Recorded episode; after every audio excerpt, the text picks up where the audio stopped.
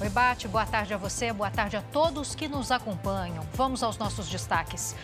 ONU afirma estar muito preocupada e condena onda de violência no Equador.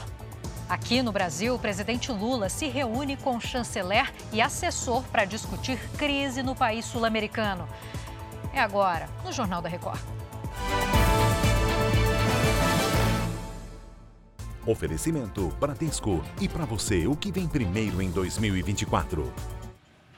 Chegaram hoje ao décimo dia as buscas pelo helicóptero que desapareceu em São Paulo. A Polícia Civil confirmou à nossa reportagem que o sinal de um segundo celular das vítimas foi captado pelas torres de cinco cidades enquanto a aeronave voava. O repórter André Tal acompanha o caso e fala com a gente agora. Boa tarde para você, André. Boa tarde, Giovana. Boa tarde a todos que nos acompanham. Com acesso aos dados do sinal do celular, foi possível traçar uma provável rota que começa por Mogi das Cruzes, passa por Paraibuna, vai até Caraguatatuba e volta para Paraibuna, onde as buscas serão concentradas a partir de agora. Familiares das passageiras foram levados até a área de buscas pela empresa responsável pelo helicóptero. Clara Silva, irmã de Luciana Rosevics e tia de Letícia Ayumi, fez um apelo para que as autoridades iniciem uma operação por terra para encontrar a aeronave, já que a área de mata densa. Os quatro ocupantes estão desaparecidos. Giovana. Obrigada pelas informações. A gente segue acompanhando, André. Fora do Brasil, o terror imposto por grupos criminosos já deixou pelo menos 10 mortos no Equador. A ONU condenou hoje os atos de violência. O secretário-geral da ONU, Antônio Guterres, disse que está muito preocupado com o que chamou de deterioração da situação no Equador. A capital Quito e cidades como Guayaquil estão com policiamento reforçado. Embora o toque de recolher do governo só valha para o período noturno, o comércio preferiu fechar as portas e as escolas estão com as aulas suspensas em todo o país.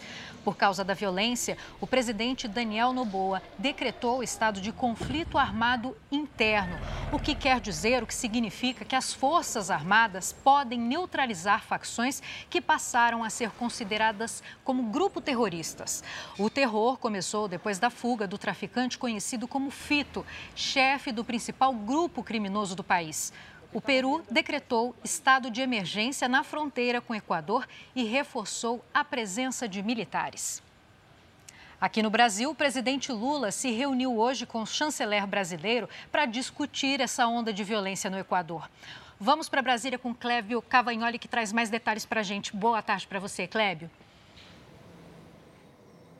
Olá, Giovana. Boa tarde a você a todos. Além do ministro das Relações Exteriores, Mauro Vieira, estava no encontro com Lula o assessor especial da presidência para assuntos internacionais, Celso Amorim. Essas imagens que a gente mostra são de hoje mais cedo, quando o chanceler chegava ao Palácio da Alvorada.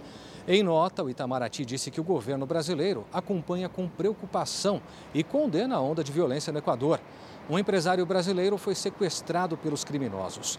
Dono de uma churrascaria, Tiago Alan Freitas, de 38 anos, mora há três anos em Guayaquil.